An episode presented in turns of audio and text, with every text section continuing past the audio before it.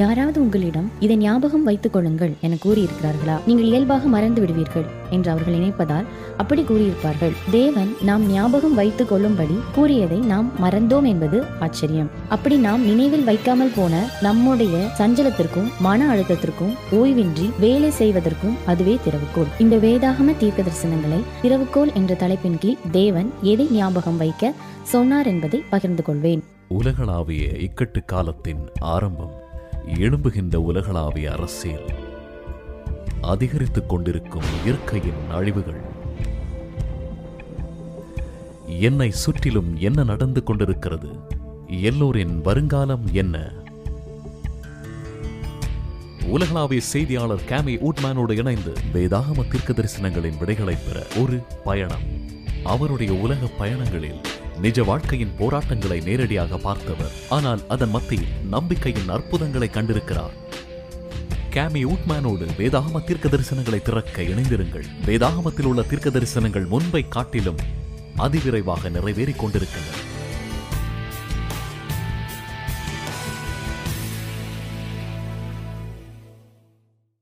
வணக்கம், நான் கேமி மீண்டுமாக வரவேற்கிறேன். நண்பர்களே, இந்த வேதாகம தீர்க்க தரிசனங்கள் என்ற நிகழ்ச்சியின் மூலம் ஆசிர்வதிக்கப்படுவீர்கள் என்று விசுவாசிக்கிறேன். இது ஒரு தொடர் நிகழ்ச்சி. இந்த நிகழ்ச்சி குறித்து உங்கள் நண்பர்களிடம் பகிர்ந்து கொள்ளுங்கள். வேதாகமத்தின் மாபெரும் தீர்க்க தரிசனங்களை இந்நிகழ்ச்சியின் மூலம் கற்றுக்கொள்ளலாம். கடந்த நிகழ்ச்சியில் தேவனுடைய வழி, தேவ பிரமாணங்கள் இவை காலகட்டமில்லாதது என்று படித்தோம். அது அவருடைய பிரமாணத்தை குறிக்கிறது. அது அவருடைய பிரமாணத்தை குறிக்கிறது. தேவன் பத்து கற்பனையை நாம் நிறைவான வாழ்க்கையை வாழ தந்தார். ஆனால் இன்று உலகில் ஆயிரக்கணக்கான மனிதனால் உண்டாக்கப்பட்ட கட்டளைகள் உள்ளது என்பது எனக்கு ஆச்சரியத்தை கொடுக்கிறது. ஆனால் தேவனும் அவருடைய அளவற்ற ஞானத்தால் அவருடைய கட்டளைகளை பத்து கற்பனைகளில் சுருக்கியுள்ளார். இன்று அநேக நவீன சட்டத்திட்டங்கள் இந்த வேதாகம கற்பனைகளில் அடிப்படையில் உண்டானவைகளாக உள்ளன. ஒரே கற்பனை கிட்டத்தட்ட முழுவதாக மாற்றப்பட்டது என்பது உங்களுக்கு ஆச்சரியம் அளிக்கிறது. நேற்றைய தலைப்பான வழி என்பது இன்றைய தலைப்பிற்கு அஸ்திபாரம் மூட்ட உள்ளது. நானும் என்னுடைய குழுவும் மடகாஸ்கரில் உள்ள ஒரு கிராமத்துக்கு படிப்படியாக சென்றோம். அங்கு மாமா சிஸ்ட் என்பவர்களின் அதிர்ச்சியூட்டும் பிரயாணத்தை தெரிந்து கொண்டோம். மெய்யான முத்திரை குறித்து படிப்பதற்காக ஜெபிப்போம். தேவ செய்திக்குள்ளாக போவதற்கு முன்னால் வேதாகம தீர்க்க தரிசனங்கள் திறக்கப்படுதல் செயல்பாடுகளை பெற்று அதனுள் போக விரும்புகிறேன். நாங்கள் அநேக ஆதாரங்களை நீங்கள் அறிய வேண்டும் என்று விரும்புகிறோம். ஏடபிள்யூஆர் டாட் ஓஆர்ஜி முதலாவது நீங்கள் இதை அறிந்து மற்றவர்களுக்கு பகிரலாம். பரலோக பிதாவே, ராஜாதி ராஜா, இந்த இருளான உலகத்திலிருந்து நடத்தும்படி நீர் தந்த உம் வார்த்தைக்காக நன்றி. நீர் எங்கள் வாழ்க்கையில் கலங்கரை விளக்கமாக இருப்பதற்கு நன்றி. மெய்யான முத்திரையை நாங்கள் படிக்கத்தக்க அறிவை தாரும். ஆவியானவரின் மொழித்தலினால் நிரப்பும். இயேசுவின் வல்லமையுள்ள நாமத்தில், இயேசுவின் வல்லமையுள்ள நாமத்தில் பிதாவே, பிதாவே, ஆமேன். உங்கள் முன்பாக நான் நிற்பதும் பிரதான நோக்கம் வேதத்தில் இருந்து நேரடியாக விளக்கி காட்டுவதாகும். ஒரு காலத்தில் எனக்கு எப்படி இந்த சத்தியங்கள் புதிதாக இருக்கிறதோ அதே போல் உங்களுக்கும் இருக்கும். ஆனால் என்னோடு கூட கூர்மையாக கவனியுங்கள். இந்த வேதம் ஒருபோதும் ஏமாற்றத்தை தராது. ஒவ்வொரு தலைப்பும் கடந்த தலைப்போடு கட்டப்பட்டிருக்கிறது. உங்களுடைய பதில்களை வேதாகமத்திலிருந்து பார்க்க வேண்டும். நேர இன்மை காரணத்தால் பெரிய வசனங்களில் சில குறுகிய குறிப்பிடப்பட்டிருக்கிறது. நீங்கள் வீட்டிற்கு சென்று வீடியோவை நிறுத்தி அந்த வசனங்களை படிக்க வேண்டும். இந்த வேதம் ஒருபோதும் ஏமாற்றத்தை தராது. நீங்கள் ஷ்ரேக் என்ற ஆட்டை சந்திக்க விரும்புகிறேன். சற்று முன்பு இந்த ஆடு மிகவும் பிரபலமானது. தன் மெய்ப்பனிட தன் மெய்ப்பனிடத்திலிருந்து அலைந்து திரிந்து ஆறு வருடங்களாக காணாமல் போயிற்று. இந்த ஆடு இந்த ஆடு குகைகளில் தனியாக ஒளிந்து கொண்டது. இப்படி தனியாக இருக்கும்போது தன் உடம்பில் உள்ள ஆட்டு கம்பிலி என்னும் மயிரானது அதிகமாய் வளர்ந்தது. பொதுவாக ஆடுகளில் நான்கரை கிலோ மயிர்தான் இருக்கும். வளர வளர வெட்டிவிடுவார்கள். ஆனால் இந்த ஆட்டிற்கு இருபத்தி நாலு கிலோ அதிகமாக இருந்தது. தன் மேய்ப்பன் அந்த ஆட்டை தேடுவதில் நிறுத்தவில்லை என்பது அந்த ஆட்டிற்கு தெரியாது. அந்த ஆட்டை கண்டுபிடித்து காப்பாற்றிய அந்த நாள் வந்தபோது ஆறு வருடங்களாக வளர்ந்த அந்த முடியை சவரம் செய்வதற்கு சில நொடி பொழுதுதான் ஆனது. நண்பர்களே, மத்தேயு பதினொன்று இருபத்தி எட்டிலிருந்து முப்பது, வருத்தப்பட்டு பாரம் சுமக்கிறவர்களே, நீங்கள் எல்லோரும் என்னிடத்தில் வாருங்கள், நான் உங்களுக்கு இளைப்பாறுதல் தருவேன். என் நுகத்தை உங்கள் மேல் ஏற்றுக்கொண்டு என்னிடத்தில் கற்றுக்கொள்ளுங்கள், அப்பொழுது உங்கள் ஆத்துமாக்கள் இளைப்பாறுதல் கிடைக்கும். என் நுகம் மெதுவாயும் என் சுமை லகுவாயும் இருக்கிறது என்றார். நண்பர்களே, நம்முடைய சுமையை இன்றிரவு இறக்குவோம். இயேசு என்னும் மெய்ப்பன் தன் சத்தியத்தால் விடுதலை ஆக்குவார். மைய கருத்தை நினைவு கூறுவோம். வேதாகமத்தில் இருந்தால் நான் அதை நம்புவேன், வேதாகமத்தோடு ஒத்து போகவில்லை என்றால் என கூறியதல்ல. தேவன் தன் ஜனங்கள் மீது போடத்தக்க விசேஷ அடையாளம் அல்லது முத்திரை படிக்க உங்களுக்கு வியப்பளிக்கிறதா? இயேசுவின் வருகையின் போது ஒரு மனிதன் இந்த முத்திரையை பெறாவிட்டால் தேவனுடைய ராஜ்யத்தில் பிரவேசிக்க முடியாது என்பதை படிக்க வியப்பளிக்க உள்ளதா? கடைசி புத்தகமான வெளிப்படுத்தின புத்தகத்திலிருந்து ஆரம்பிக்க விரும்புகிறேன். வெளிப்படுத்தல் ஏழு ஒன்னிலிருந்து மூணாம் வசனம் வசனம் வரை. இவைகளுக்கு பின்பு வெளிப்படுத்தல் ஏழு ஒன்னிலிருந்து மூணாம் வசனம் வரை. இவைகளுக்கு பின்பு பூமியின் நான்கு திசையிலும் நான்கு தூதர்கள் நின்று பூமியின் மேலாவது சமுத்திரத்தின் மேலாவது ஒரு மரத்தின் மேலாவது காற்று அடியாதபடிக்கு பூமியின் நான்கு காற்றுகளையும் பிடித்திருக்க கண்டேன். அடையாள மொழியில் காற்று என்பது யுத்தத்தை அழிவை குறிக்கிறது.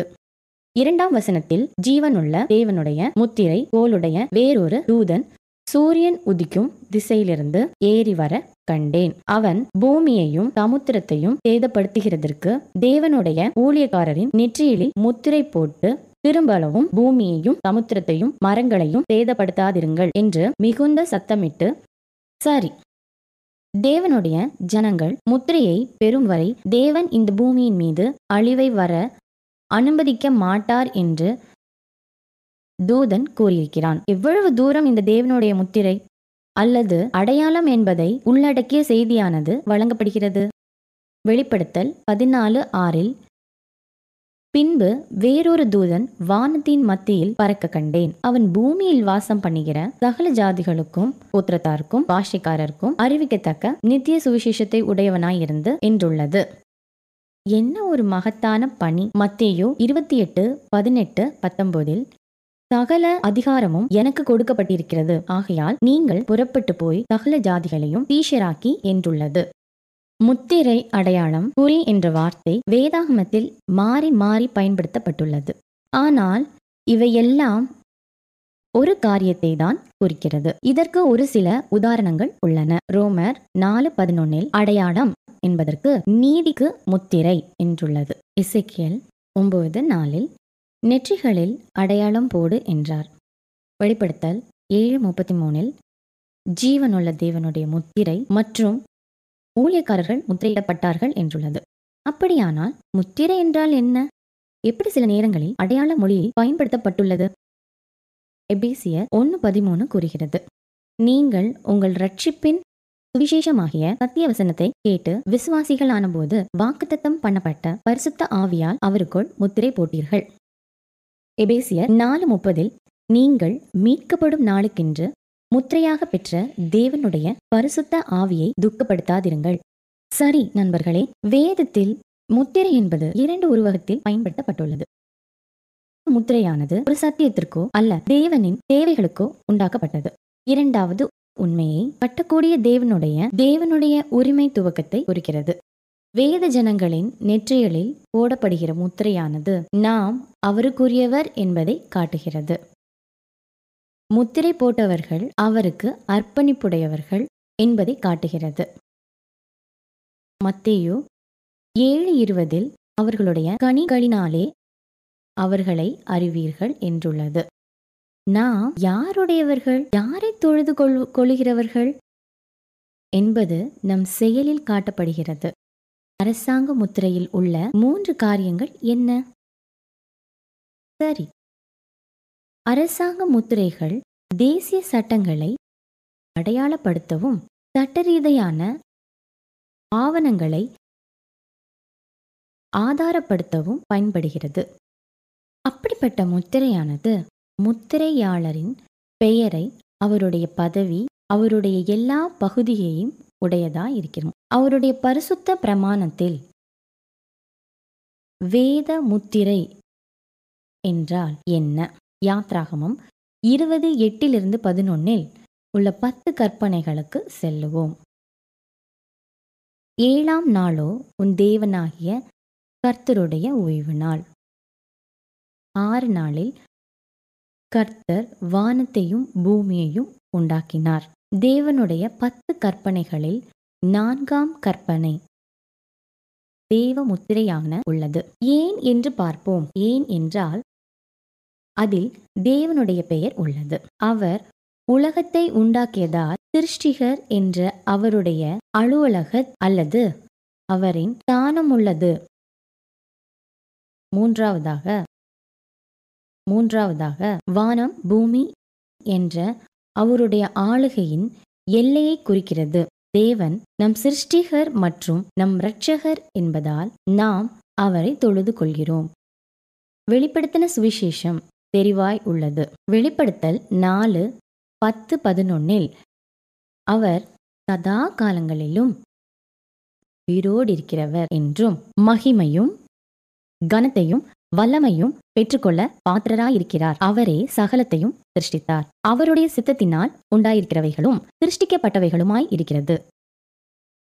வெளிப்படுத்தல் அஞ்சு ஒன்பதில் அவர் அடிக்கப்பட்டதினால் பாத்திரராய் இருக்கிறார். தம் இரத்தத்தினால் தேவனிடத்தில் தம்மை மீட்டு கொண்டார். அவர் நமக்கு சிருஷ்டிகராயிருப்பதினால் நம் தொழுகையை அவர் பெற உரிமை உள்ளவராய் உள்ளார். அவருடைய சிருஷ்டிப்பு மற்றும் ரட்சிப்பின் வல்லமையை தெரியப்படுத்த தேவன் தாம் ஜனங்களுக்கு நிதி கொடுத்திருக்கிறார். யாத்ராகமம் முப்பத்தி ஒன்று பதினாறு பதினாலில் இஸ்ரவேல் புத்திரர் தங்கள் தலைமுறை தோறும் ஓய்வு நாளை நித்திய உடன்படிக்கையாக ஆசரிக்க வேண்டும் என்று கூறியுள்ளார். பிற்பாடு அது என்றென்றைக்கும் எனக்கும் இஸ்ரவேல் புத்திரருக்கும் அடையாளமாய் இருக்கும். ஆறு நாளைக்குள்ளே கர்த்தர் வானத்தையும் பூமியையும் உண்டாக்கி ஏழாம் நாளிலே ஓய்ந்திருந்து பூரித்தார். எசேக்கியேல் இருபது பனிரெண்டு கூறுகிறது, நான் தங்களை பரிசுத்தம் பண்ணுகிற கர்த்தர் என்று அவர்கள் அறியும் படிக்கு எனக்கும் அவர்களுக்கும் அடையாளமாய் இருப்பதற்கான என் ஓய்வு நாட்களையும் அவர்களுக்கு கட்டளையிட்டேன். தேவனே ஓய்வு நாளை சிருஷ்டிப்பு மற்றும் இரட்சிப்பின் வல்லமையின் அடையாளமாக உண்டாக்கினார். அதை நாம் பரிசுத்தமாய் கை கொள்ளும் போது அவரை நான் என் இரட்சகராகவும் சிருஷ்டிகராகவும் ஏற்றுக்கொள்வதை வெளிப்படுத்துவதாகும். வெளிப்படுத்தல் வெளிப்படுத்தல் ஏழில் இந்த முத்திரை அல்லது அடையாளமானது ஒரு நபருக்கு எங்கு போடப்படும் என்றுள்ளது. இது நம் மாம்சத்தில் போடப்படும் நேரை முத்திரையாக ரோமர் ஏழு இருபத்தி அஞ்சில் நம்முடைய கர்த்தராகிய இயேசு கிறிஸ்து மூலமாய் தேவனை ஸ்தோத்திருக்கிறேன், ஆதலால் நானே என் மனதினாலே தேவனுடைய நியாய பிரமாணத்திற்கும் மாம்சத்தினாலேயே பாவ பிரமாணத்திற்கும் ஊழியம் செய்கிறேன். ஆகவே நெற்றி என்பது நம் மனதை குறிக்கிறது. அது நம் மூளையின் கிரீடமாய் இருக்கிறது. மற்ற சிருஷ்டிகளை காட்டிலும் நம்மை பிரித்து காட்டுவது நம்மை தீமை என்பதை நாம் யோசிக்கும் யோசிக்கும் திறனே. நம் மூளையின் முன் மடல் ஃப்ராண்டல் லோப் அதுதான் நாம் யோசிப்பதற்கு காரணமாய் இருக்கிறது. அதுதான் நாம் யோசனைக்கும் கணிப்புக்கும் நடத்தையும் உணர்வுக்கும் மைய பகுதியாய் இருக்கிறது. நாம் தீர்மானம் செய்வது புரிந்து கொள்வது எல்லாம் மூளையின் இப்பகுதி இப்பகுதியிலிருந்து தான் வருகிறது. நாம் ஓய்வு நாளை கை கொள்ள ஒப்புக்கொள்ளும் போது நம் சிந்தனையில் அல்லது மனதில் முத்திரை போடப்படுகிறது. இதைதான் நெற்றி குறிக்கிறது. தேவ அடையாளத்தை அவருடைய ஜனங்கள் ஏற்றுக்கொள்ளும் வரை சாத்தானின் சீற்றை தேவதூதர்கள் பிடித்திருப்பது என்பது எவ்வளவு இரக்கம்! இது இப்பொழுது நடந்து கொண்டிருக்கிறது. நண்பர்களே, ஜனங்கள் வேதாகம ஓய்வு நாளை கற்றுக்கொண்டு கடைபிடிக்க தீர்மானிக்கிறார்கள். தேவன் எப்பொழுது ஓய்வு நாளை உண்டாக்கினார்? ஆதியாகமம் ரெண்டு ஒன்னிலிருந்து நாலு. தேவன் வானத்தையும் பூமியையும் படைத்து ஆறு நாளைக்கு பின்பு ஏழாம் நாளில் உண்டாக்கினார். எதிலிருந்து தேவன் ஓய்வு நாளை உண்டாக்கினார்? யாத்ராகமம் இருபது பத்தில் இருபத்தி நாலு மணி நேரத்திலிருந்து தேவன் ஏழாம் நாளை உண்டாக்கினார். அது நேரத்தினால் உண்டாக்கப்பட்டவை. இந்த நேரம்தான் தேவனோடு கூட நாம் அன்பான உறவை ஏற்படுத்தக்கூடியது. விலையில்லா இருபத்தி நாலு மணி நேர வாரத்தை தேவன் நமக்களிக்கிறார். தேவன் நமக்களிக்கிறார். அதனால் அவரும் நானும் நெருங்கிய நண்பர்களா ஆகிறோம் நண்பர்கள் ஆகிறோம். இது திருமணத்தை போன்றது. ஒருவரோடு ஒருவர் நேரம் செலவிடவில்லை என்றால் வெற்றிகரமாகாது. தேவனோடு கூட உறவு இல்லை என்றால் ரட்சிக்கப்பட முடியாது. ஆகவே தான் சாத்தான் ஓய்வு நாளை சத்தியத்தை வெறுக்கிறான். எல்லா உறவுகளும் நேரத்தின் அடிப்படையில் கட்டப்பட்டிருக்கிறது. கணவனும் மனைவியும் நேரம் செலவிடவில்லை என்றால் அந்த திருமணம் என்னவாகும்? நெருக்கமாக இருக்க வேண்டுமானால் ஒருவரோடு ஒருவர் நேரம் செலவிட வேண்டும். ஆகவேதான் சாத்தான் ஓய்வு நாளில் நம்மை பரபரப்பாக வைத்து தேவனோடு நேரம் செலவிடாமல் இருக்க தடுக்கிறான். நம் சிந்தனையானது அவர் மீது நோக்கமாயிருக்க தேவன் ஏன் நேரத்தை தேர்ந்தெடுக்க வேண்டும்? அவரோடு கூட ஐக்கியமாயிருக்க தேவன் உண்டாக்கினார். அதற்கு நேரம் தேவைப்படுகிறது. தேவன் இந்த உலகத்தின் அன்பு கூர்ந்ததின் நிமித்தம் அவர் நமக்காக அவருடைய குமாரனை முப்பத்தி மூன்று ஆண்டுகள் நாம் முகமுகமாய் அவரோடே நேரம் செலவிட தக்க அனுப்பினார். தேவன் சிருஷ்டிப்பின் போது மூன்று காரியங்களை செய்தார். அது ஏழாம் நாளை விசேஷமாக்கியது. ஆதியாகமம் ரெண்டு ரெண்டு மூணில் ஏழாம் நாளில் தேவன் தம் கிரியைகளை முடித்து ஓய்ந்திருந்தார். பிற்பாடு ஓய்வு நாளை பரிசுத்தப்படுத்தி அதை ஆசீர்வதித்தார். பரிசுத்தப்படுத்தல் என்பது புனிதமான பயன்பாட்டிற்காக பிரித்தெடுத்தல் என்பதாகும். தேவன் தோன்றும் போதே தேவன் இருபத்தி நான்கு மணி நேரத்தை பரிசுத்தப்படுத்தினார். தேவன் சிலவற்றை ஆசீர்வதித்தார். அது எவ்வளவு காலம்? ஒரு வருடம், பத்து வருடங்கள் அல்லது நூறு ஆண்டுகள். ஒன்று நாளாகமும் பதினேழு இருபத்தி ஏழு அதற்கு பதிலை தருகிறது. கர்த்தராகிய தேவரீர் அதை ஆசீர்வதித்தபடியால் அது என்றைக்கும் ஆசீர்வதிப்பட்டிருக்கும் ஆசீர்வதிக்கப்பட்டிருக்கும். யாருக்காக தேவன் ஓய்வு நாளை உண்டாக்கினார்? மார்க்கு ரெண்டு இருபத்தி ஏழில் ஓய்வு நாள் மனுஷனுக்காக உண்டாக்கப்பட்டது, மனுஷன் ஓய்வு நாளுக்காக உண்டாக்கப்படவில்லை. அதை குறித்து நீங்கள் யோசித்தீர்கள் என்றால் ஆறாம் நாளில் மனுஷன் உண்டாக்கப்பட்டார். ஏழாம் நாளில் மனுஷனுக்காக ஓய்வு நாள் உண்டாக்கப்பட்டது. யூதர்களுக்காக மாத்திரம்தான் ஓய்வு நாள் உண்டாக்கப்பட்டதா? தேவன் ஓய்வு நாளை உண்டாக்கிய போது யூதனும் இல்லை, புறஜாதியனும் இல்லை, மனுகூல மாத்திரமே இருந்தது. ஆதாமுக்கும் அவனுடைய எல்லா சன்னதிக்கும் ஓய்வு நாளை தேவன் உண்டாக்கினார். அதில் நீங்களும் நானும் உட்பட்டிருக்கிறோம். சீனாய் மலையின் மீது மோசேக்கு முன்பாகவே எப்பொழுது பத்து கற்பனைகள் இருந்தது என்பதை பார்ப்போம். இதை யாத்ராகமம் பதினாறில் பார்க்கலாம். இஸ்ரவேல் மக்கள் எகிப்திலிருந்து தப்பித்து வனாந்தரத்தில் சுற்றித் திரிந்தபோது அவர்களுக்கு உணவு இல்லை. யாத்ராகமம் பதினாறு நான்கில் அவருக்கு மன்னாவை அளிப்பேன் என்று தேவன் வாக்களிக்கிறார். இதை ஆறு நாளும் அவர்கள் சேகரிக்க வேண்டும். ஐந்தாம் வசனத்தில் ஆறாம் நாள் ஆயத்த நாள், அதில் இரட்டத்தனையாக மன்னா பொழியப்படும் என்றார். பின்னால் வசனம் இருபத்தி அஞ்சு இருபத்தி ஆறில் ஏழாம் நாளில் நிலத்தில் மன்னா கிடைக்காது என்று எச்சரிக்கிறார். ஏன் என்று முப்பதாம் வசனம் அதற்கு பதிலை தருகிறது. மற்ற வேலைகளில் இருந்து தங்களை விலக்கியதின் மூலம் ஓய்வு நாளை பரிசுத்தமாய் ஆசரித்தார்கள். யாத்ராகமம் இருபதாம் அதிகாரத்தில் காணப்படும் சீனாய் மலை மோசேயினிடத்தில் கொடுக்கப்பட்ட பத்து கற்பனையானது அதற்கு முன்பு இருந்தது என்பதை மன்னா வெளிப்படுத்துகிறது. ஆகவேதான் யாத்ராகமம் இருபதில் அதை நினைவு கூறுங்கள் என்றுள்ளது. மணலின் மீதோ ஒரு காகிதத்தின் மீதோ தேவன் எழுதவில்லை, என்றென்றைக்கும் இருக்கும்படி கற்பலகையில் எழுதினார். யாத்ராகமம் இருபது எட்டு ஓய்வு நாளை பரிசுத்தமாய் ஆசரிக்க நினைப்பாயா. இந்த ஒரே கற்பனை மாத்திரம்தான் நினைப்பாயாக என்றுள்ளது. ஏனென்றால் ஜனங்கள் மறந்து விடுவார்கள் என்று தேவனுக்கு தெரியும். அப்படியானால் ஒரு கேள்வி எழும்புகிறது. ஏழாம் நாளை பரிசுத்தமாய் ஆசரிக்க நினைப்பாயாக என்பதை எது மறக்க செய்கிறது?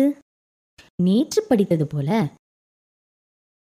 சத்துருவானவன் பத்து கற்பனைகளை குழப்பி விடுவான் என்று தேவனுக்கு முன்கூட்டியே தெரியும்.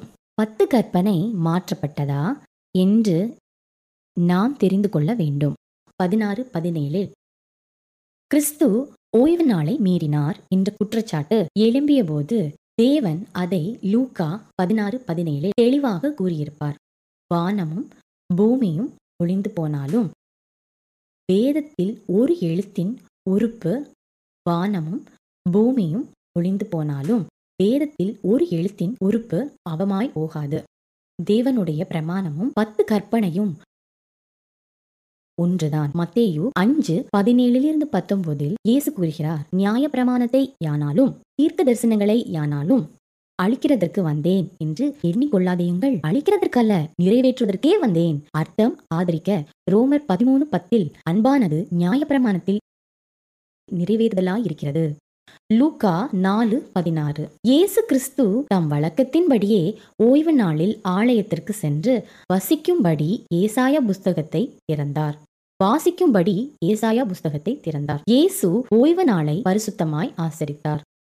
அப்போஸ்தலர் பதினேழு ரெண்டு இயேசு கிறிஸ்து மரித்து உயிர்த்தெழுந்த பிறகு வந்த பவுல் தன் வழக்கத்தின்படி மூன்று நாட்களில் வேத வாக்கியங்களையும் நியாய பிரமாணங்களையும் எடுத்து அவர்களுடனே சம்பாஷித்து அப்போஸ்தலர் பதினெட்டு நாளில் ஓய்வு நாள் தோறும் அவன் ஜெப ஆலயத்திலே சம்பாஷணை பண்ணி யூதருக்கும் கிரேக்கருக்கும் புத்தி சொன்னான். ஓய்வு நாள் என்பது அனைவருக்கும் பவுல் அதை கை கொண்டார்.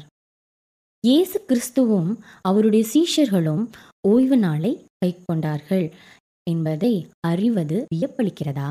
இயேசுவே எல்லா காரியத்திலும் நன் நன்கு முன்மாதிரி. ஓய்வு நாளை ஓய்வு நாளை ஆசரிப்பதிலும் ஆசரிப்பதிலும் ஒன்று பேதுரு ரெண்டு இருபத்தி ஒன்னில்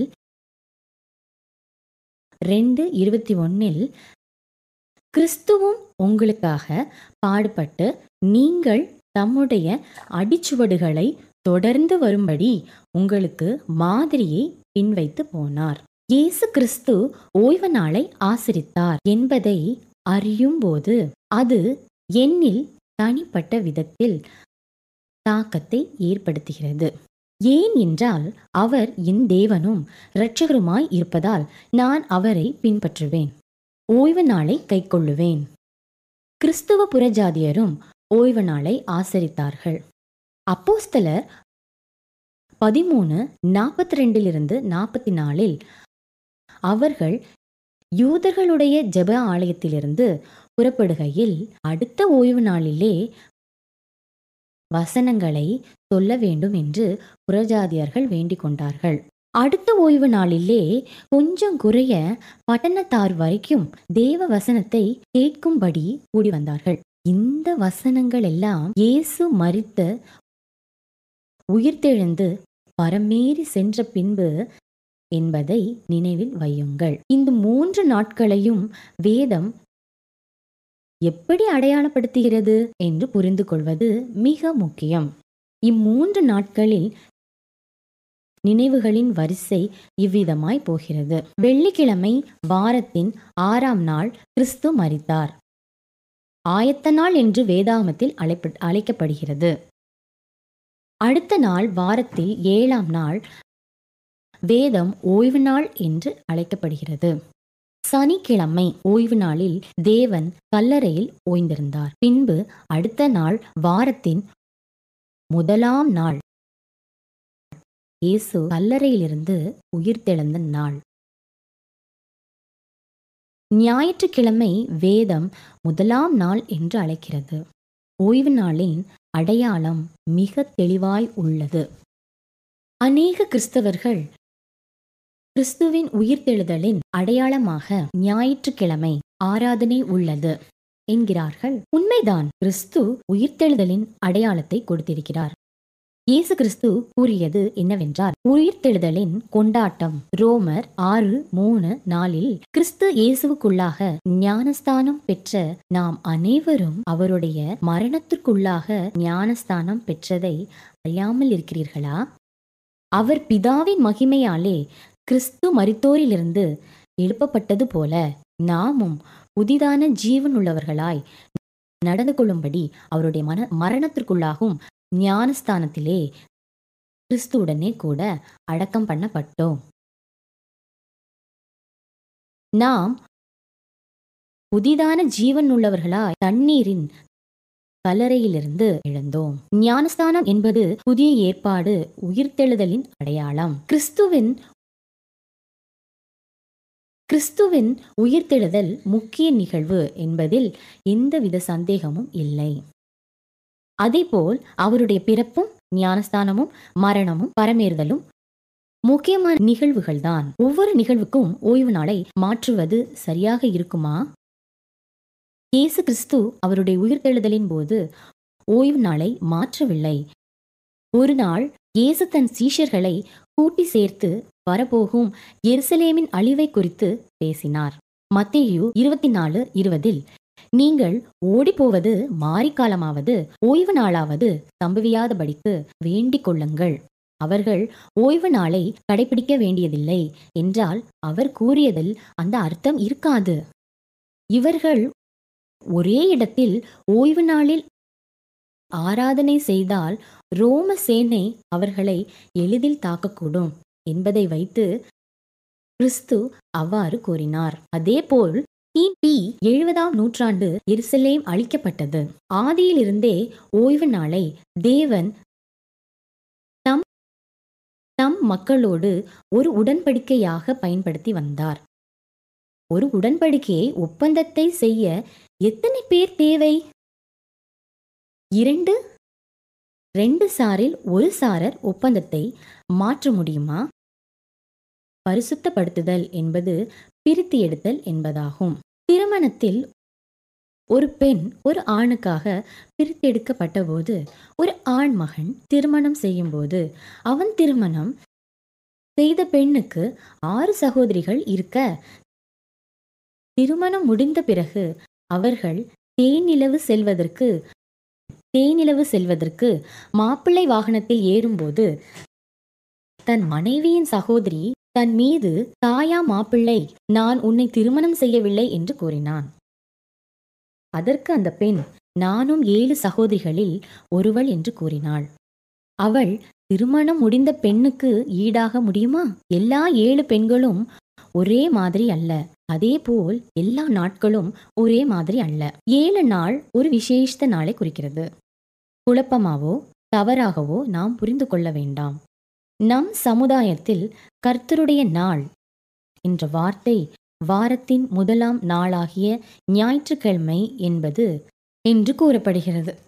ஏனென்றால் யாராவது வெளிப்படுத்தல் ஒன்று பத்தில் நாம் படிக்கிறோம், கர்த்தருடைய நாளில் நான் ஆவிக்குள்ளானேன் என்று உள்ளது. அநேக கணிப்புகள் உள்ளன.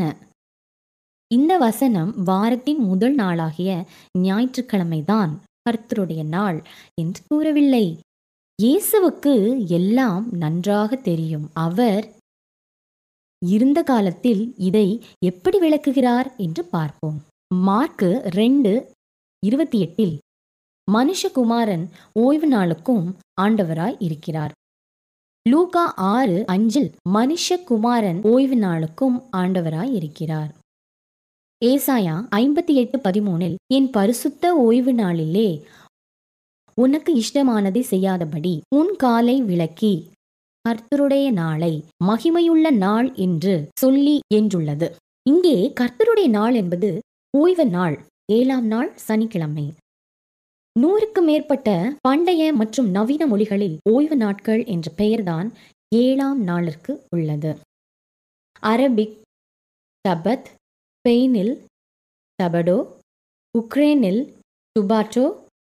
உலகில் நீங்களும் எங்கிருந்தாலும் வித்தியாசமான மொழியில் ஏழாம் நாளை ஓய்வு நாள் என்றுதான் அழைக்கப்படுகிறார்கள்.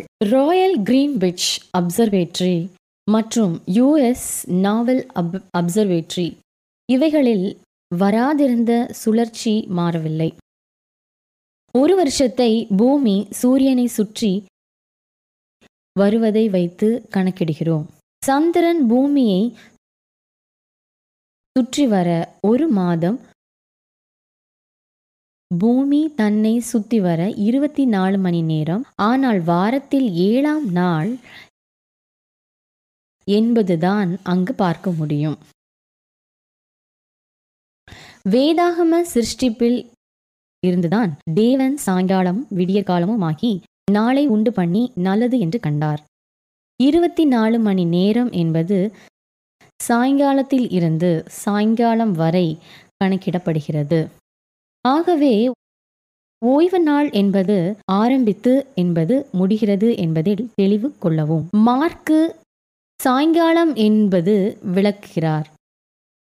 மார்க்கு ஒன்று முப்பத்தி ரெண்டில் சாயங்காலமாகி சூரியன் அஸ்தமித்த போது, லேவியராகமும் இருபத்தி மூணு முப்பத்தி ரெண்டில் சாயங்காலம் துவங்கி மறுநாள் சாயங்காலம் மட்டும், சாயங்காலம் துவங்கி மறுநாள் சாயங்காலம் மட்டும் ஓய்வை ஆசரிக்க கடவீர்கள் என்றார். வெள்ளிக்கிழமை அஸ்தமான போது ஆதியாகமும் ஒன்று அஞ்சில் வெளிச்சத்திற்கு பகல் என்றார், இருளுக்கு இரவு என்றார். இருபத்தி நாலு மணி நேரத்தை பேசும்போது சாயங்காலம் விடியற்காலத்திற்கு முன்பாக வருகிறது. பத்து கற்பனை புதிய ஏற்பாட்டிலும் அதிக அளவு குறிப்பிடப்பட்டுள்ளது. பின்வரும் வசனங்களில் இயேசுவும் அவரின் சீஷர்களும் புதிய ஏற்பாட்டில் பத்து கற்பனையை போதித்ததை பார்க்க முடிகிறது.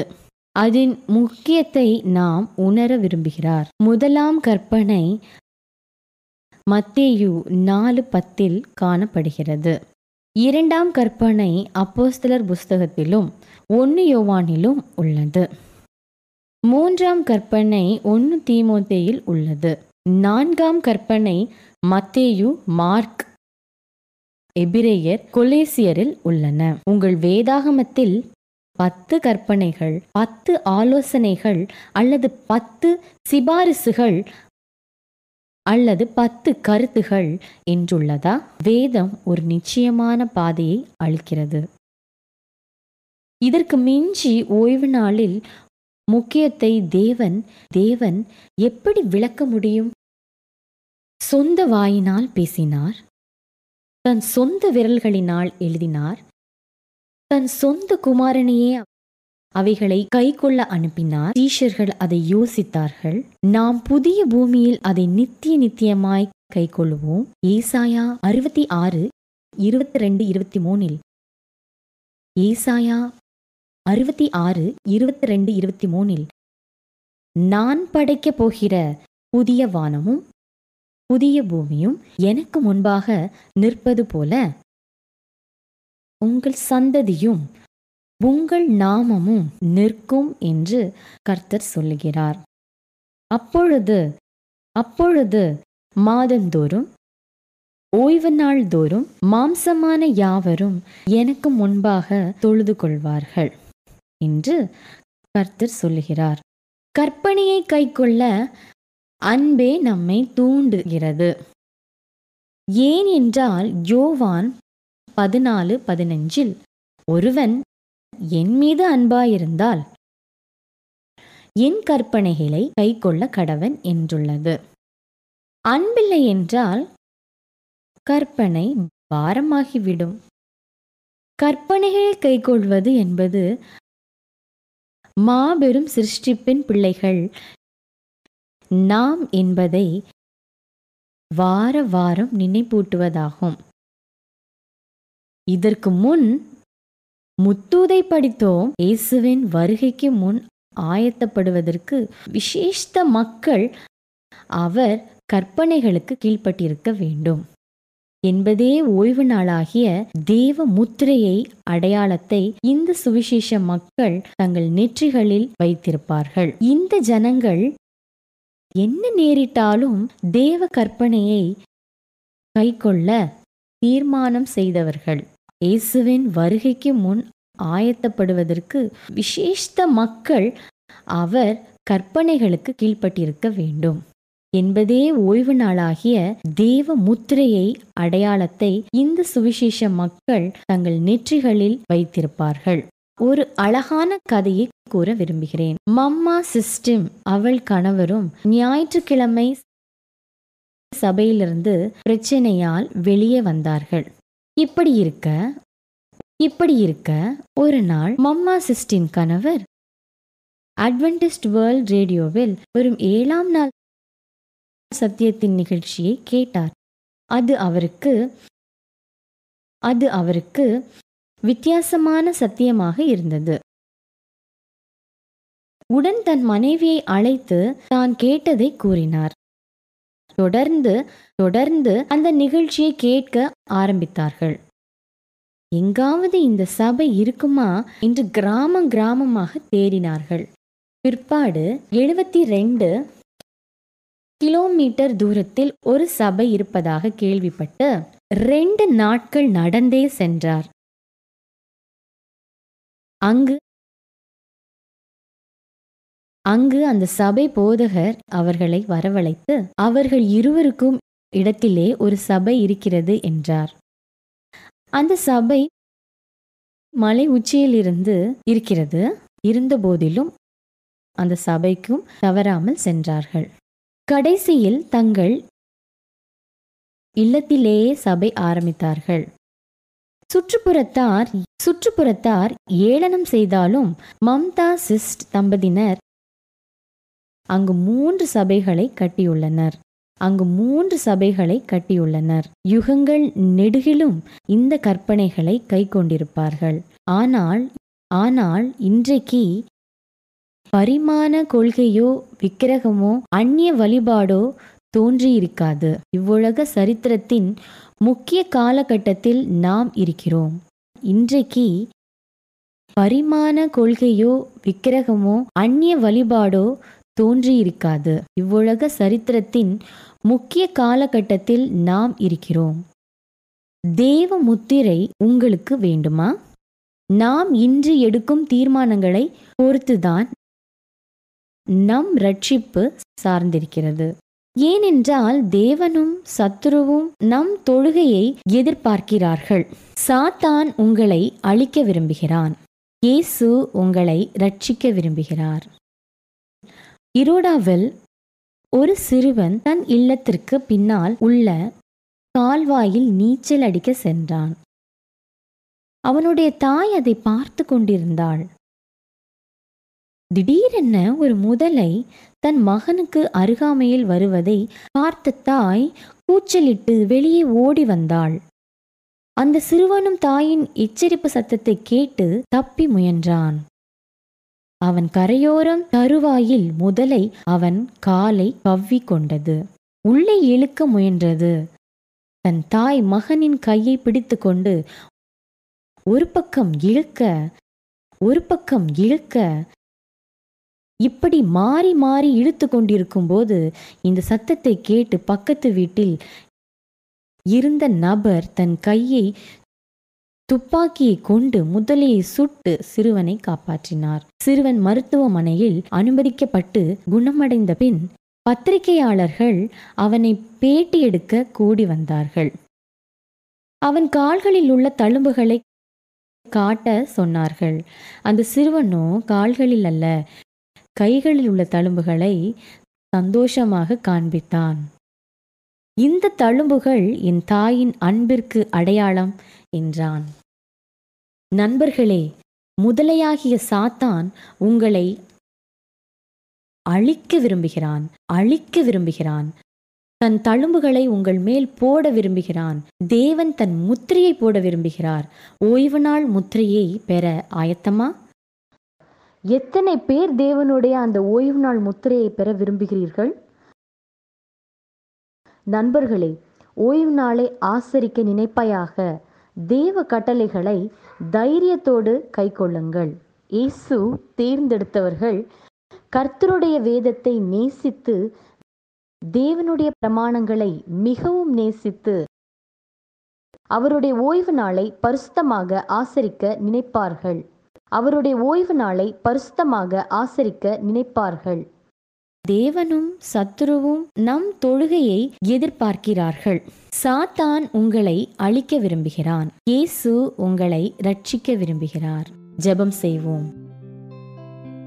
பரலோக பிதாவே, சாத்தானின் மரண பிடியிலிருந்தும் உம்முடைய கரத்தை எங்களை விட்டு நெகிழ விடாதிருப்பீராக. நன்றி செலுத்துகிறோம் நன்றி செலுத்துகிறோம் இன்றிரவு எங்கள் மீது இரக்கம் காட்ட கேட்கிறோம். உம் நாமம் போற்றுதலுக்குரியது. எங்கள் பாவங்களினால் உமக்கு தழும்புகள் ஏற்பட்டது. எங்கள் பாவங்களினால் உமக்கு தழும்புகள் ஏற்பட்டது. உம்முடைய முத்திரையை எங்கள் இந்த ஓய்வு நாள் சத்தியத்திற்காய் நன்றி செலுத்துகிறோம் நன்றி செலுத்துகிறோம் இயேசுவின் வல்லமையுள்ள நாமத்தில் ஜெபிக்கிறேன் பிதாவே, ஆமென்.